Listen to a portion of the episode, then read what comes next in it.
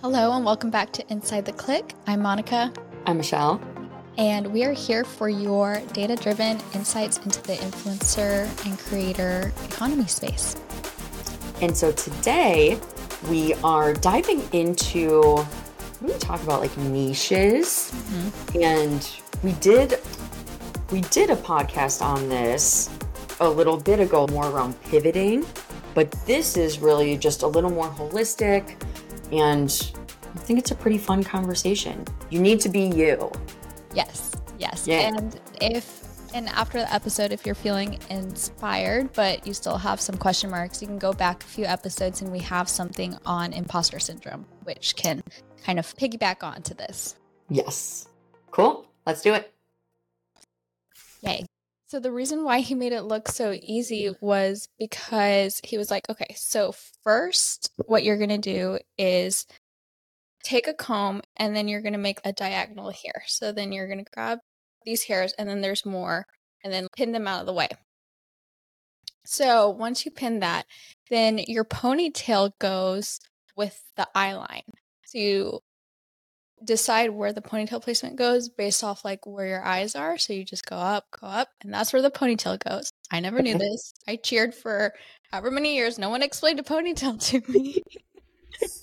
and then, do you remember in middle school where you would take a ponytail and you would kind of like flip it in Yes. made- okay. So you flip it the other side. If you flip it the other side, then it creates this whoop of volume. And I was like, But that that hinges on the ponytail being like enough far away from your head. yeah. So you have, so he was like, you pull, so you, once you ponytail it, then you kind of loosen it. And then you do the thing, and then it, everything's still loose again. But then you, you tighten it and it comes back. And then this part that you have clipped, then you bobby pin it back. I always think that's so funny. I've seen too, like where you do two ponytails. Yeah, I've never tried that, but I do see the girlies do it. Yes. I feel like I've done it one time and it actually looked okay, but then I just always forget about it. Yeah, that's the thing. You're gonna see this once, and then my ADHD brain is gonna be like, "That never happened." cool that you had that experience once. oh, and I watch Real Housewives. Oh, important. Super important. um, now I'm watching Miami, where like oh, I, yeah. I didn't watch a lot of Miami. I think at the time I was starting to get when Miami came out, I was kind of burnt out on the franchise. It like Yeah. came out at a weird time. I think so. Some people told me don't watch until season four. Okay, so then that makes sense because I never made it to season four. I think I made it like the first or two, and I was like, no. Yeah, so that's where I'm starting. Okay. I there's this one girl on it that it's just she's just like a pillow face. Like it's too much. yeah. I don't I don't know why people think that it looks good. I don't know. I think it's like it just spirals, and if they go to the person who's just going to encourage that or just be like, yes, whatever you want, versus someone who will be like, let's take a break. I don't know. I feel like there's some practitioners who are just going to be like, okay, because you're paying me, versus being like, let's reevaluate. But it's kind of like I've been seeing two of the housewives on of New Jersey are doing it more, like Teresa and Dolores, and I actually really like Dolores. But I've seen two recent pictures of them and I'm like they all have the same face. Yes. Everyone is wanting the same face. Yeah. And I feel Oh, even not even on that level, if you go to Dallas, every girl 25, 26 to 35 has the same face. I was talking to my aunts about this and I was like, oh, and my therapist was talking about this too. It's like, you would think every girl is going to the same place because everyone looks exactly alike. You go to a coffee shop and they have the same exact work that's been done. It is wild. It is wild. That's what I think that this is also where that space and the influencer space kind of like overlaps a bit. And you know what I was actually thinking the other day because you know that I'm trying to get in on Flip. Yes, we have to talk about that. But I was watching some of the videos on it and then even just thinking to like the like beauty people that you see mm-hmm. it's all this like really heavy like i want to do this dramatic like looks mm-hmm. and no one is or at least the ones that i've been getting served and maybe it's just because i keep seeing that content yeah, and, like, and watching it- and so it's giving me more but no one is really like, here's how to do it naturally. Mm-hmm. And it's like, if people want to show lip stuff, it's all like, here's my really puffy yeah thing. And because that's what's desirable. Mm-hmm. But everyone's like losing their uniqueness. Yep. Yeah, because if you're injecting everything, there's only one way to really inject something. So you're going to end up looking like everyone else. But I did see something interesting where celebrities are starting to remove their lip filler. Yes. And I think that that'll be a really interesting trend. I stopped getting lip filler like a year and a half ago, two years ago, maybe, because it would migrate up like they injected too much and so then I would migrate and I was like this is miserable. But what's more miserable is how weird that looked is getting lip filler dissolved. It is the most painful experience. I have seen videos on that. Life. Oh my gosh. It is insane. I was sobbing basically. It's just like waterworks, waterworks. She's like, You're doing great. You're doing great. And I'm just like, huh? Wait, so literally stick the needle. Do you? It can either go away on its own, or is it if it's not going away fast enough, then you get yep. it dissolved? Yeah, because it had left the lips and migrated up to the upper lip. And it gets all like black and blue and bruised and stuff. Yeah. Yeah. It's it's I also now I get so now because I have a really gummy smile, so I get like the gummy smile thing. So it's three units of Botox here, and then three here, and then sometimes I'll do a lip flip, and I'd rather do that than lip filler. That one influencer that we follow, I forget her name now, but she posted her experience of the lip flip, and I thought that that looked good. Yeah, I think like because and it's so many minimal minimal units of Botox that if you exercise a lot too, then it doesn't last as long, which oh. is a nice insurance policy if you're not sure about it. Mm-hmm. Now, if like that's your jam and you run 10 miles a day, then it's kind of a waste of money. But yeah, got it. Much better than this whole lip filler thing because that was just, and it's so expensive. That's the, I, I think that's the interesting topic about injectables is how many people have them and how expensive they are. Like any given day to get your lips filled, that's going to be like $600. Really? It's insane. If you your homework if look up because also I do live in Dallas, so I'm sure it's more expensive in Dallas than it is in other places, but other than LA. But if you look up Boston, look up different med spas. And if they disclose, most don't disclose the pricing, first of all. But if I they have do tried disclose, to look up pricing, and it's it's very like it depends. Yeah, like they they don't because once they get you in there, you're already excited, you're already ready to go, and then you're more likely to just pay it than to be like, okay, it's seven hundred dollars. Like, but yeah. yeah, there's a lot of people who are paying. And if you're getting your lips done, you're probably also getting Botox and you're probably getting other things. Like, it is not, it is not cheap. It's all. kind of funny because everyone's kind of paying to look like the same person. Yes, that's exactly what's happening. That's exactly but that's, what's happening.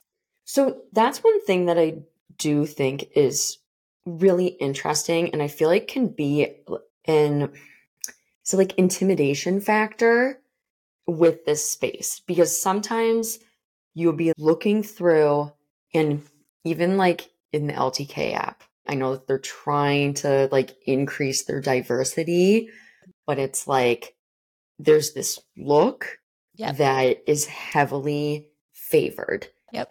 And even if you, right, all the social media platforms, they share with you like the same things that you're looking at. And so if you are like, oh my gosh, this really like tall, super thin, like I need this to be an influencer. And then you're served another one that's like that and another one. And it can definitely, I can see it being really, it's like jading the right word. And I think also make you feel like you are not good enough. Yeah. But that's where, if you're trying to break through in this space, it's like that's already kind of taken care of. And if you're not like that, that's where you can really play up your uniqueness. Yeah. And I think too, I have two thoughts on that. One is there's also that subconscious component to it. You know how, like, with social media marketing, if you keep sharing what your audience is expecting, then it's going to do better. They're going to stay there because they're already like in the habit of expecting a certain thing. When they start to get used to this look, this aesthetic, then even if it's a different person, they're like subconscious it's already like, oh, I already know that. I'm already comfortable with that. And then it kind of spirals. And it's not even a conscious thing that people are doing, which is wild. But to your point about there being that opening for so many people, no matter if you fit that or not, I think about that a lot with doing petite content. I've always been so hesitant to do that because in my head, I'm like, okay, I'm eliminating a huge audience and I don't wear petite clothes anyway. So it's like, should I not? But then it's also like, now I'm starting to get into it a little bit more because I do see how much harder it is to find petite creators. And yes. if I'm petite and creating content, why am I not making sure that I can be found with that? And then to the other point, and I haven't even talked to you about this yet, but I was thinking about starting another TikTok where it's in Spanish. So tapping into that audience because there's so many American English speaking fashion content creators, but there's not as many yeah who are Spanish speaking even if you combine all the Spanish speaking countries and creators there, that's still less than what's in the US content creator wise. So yes. I've been entertaining that idea and then also just kind of selfishly as a way to practice my Spanish because I've gotten to the point where now I only speak it with my mom really because in school and in college I studied it so it was like at least in class I was getting right of it but now I need a little bit more than just watching shows and talking to my mom. And right. like that would be an interesting exercise. That is so cool. Those I don't know. That is where though if you build a solid I feel like no matter what, so would you post TikToks on your English one and then a very similar one on the Spanish one? Yeah, I was thinking like for talking ones, I would just talk through the outfit in English, record, talk through it in Spanish, and then if it's the ones where there's just some music and overlay, then it would just be a difference in text. So I don't think the workload would be much different. I agree. I think that you could also just record literally in one language and then you could just overdub yeah. in the other language and you could even then cross promote that, right? So it's like mm-hmm. original sound in Spanish. Like I have a whole thing over here. Cause then at the end of the day, you will want to like merge into something, right? Cause right. two is still crazy. Yeah. So, so yeah. the only question mark around it is that a lot of Spanish creators that I follow, they do a lot of their posts in English.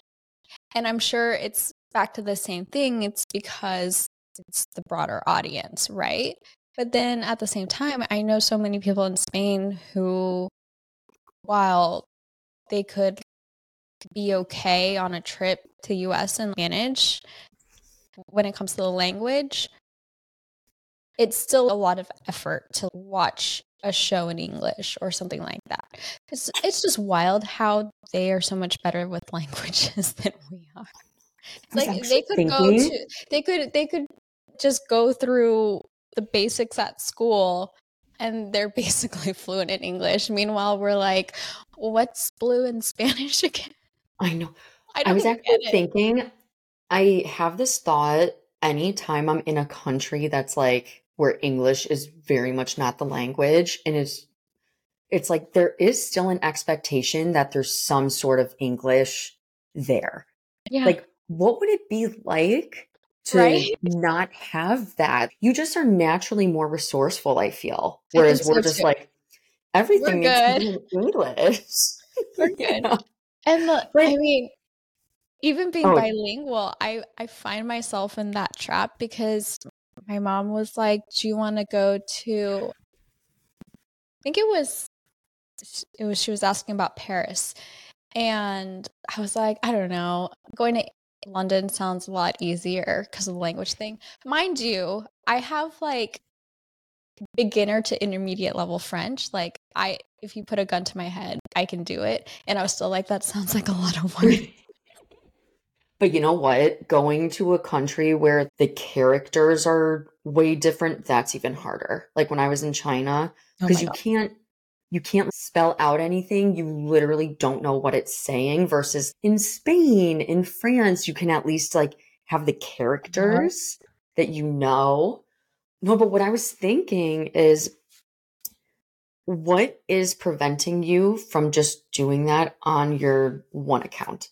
Because isn't it also, I feel like there's one school of thought. So there's one school of thought that it's like, things are separate and it's a business and all of that. But then there's another school of thought that it's like you should be authentically you. Yeah. So what is preventing you from doing it on your main one? I It's like alternating. Yeah. I think it's that it's like if I have English speaking followers and then a Spanish one pops up, are they going to be like, what what in the world is this? And then be like, this isn't for me anymore. And then lose those as followers. But what if you did something? It could almost be like if the post, let's say that you're speaking in Spanish for the post, then the beginning of the text under would be in English and oh, then Spanish would be I to like the bottom. and like then if you have an English post, then the first part would be in Spanish and yeah. then the English part would be at the bottom. And like yeah. you just That's started so to tease it. Yeah. Okay. I like actually that's my favorite idea out of all because then it's like and if you think about the market, right? So a lot of the Spanish influencers do do English stuff. So you wouldn't only want to go exclusively That's to true. Spanish because then you do want to take some parts of that. That's clearly working. Mhm. But I do think that that's interesting. And then that would even, there could be more word of mouth success because people would be like, oh, I follow Monica and she does things in English and Spanish. And Yeah. you know that this person speaks Spanish at home, like with their grandparents or something. And you could even do a journey of you becoming more fluent again and trying to like That's true. everyone always i think that that's definitely a thing where people are always wanting to A Like, journey. Yeah pick up more languages and they Yeah. like see it as like getting more cultured and like i should really do this so that would Yeah. be a whole story arc in and of itself That's true. That's true. Yeah. It's so funny. It's like there's so many people who value languages and they find that just being a part of being like a world citizen. And there's so many people who just want nothing to do with it. Like it it's wild. And I keep dating guys who want nothing to do with it. And literally like my last boyfriend broke up with me because partially it was too overwhelming to think that if it moved forward and we got married, had kids, he- his kids would speak Spanish. It was too much. It was too much. And it wasn't the first time I've had that conversation with someone I've been in a serious relationship with where they're very much like, I'm not sure how comfortable I am with that. I'm like, how badly were you burned in middle school Spanish? those are the type of people that you don't want anyway though Exactly. Exactly. Ugh. Exactly. And it's so funny because my family, my brother learned Japanese when he was in middle school. Just because he thought, and he wasn't even into, an- people are always like, oh, was he really into anime? I was like, no, he was interested in the history of Japan. And he started to teach himself Japanese by watching documentaries and things like that. And then my parents enrolled him in formal Japanese classes. But then by the time he was junior, senior in high school, he was going to Japan for the summers and taking classes there. It was wild. And then in college, he took Japanese and Russian. And I think he minored in Russian or something like that.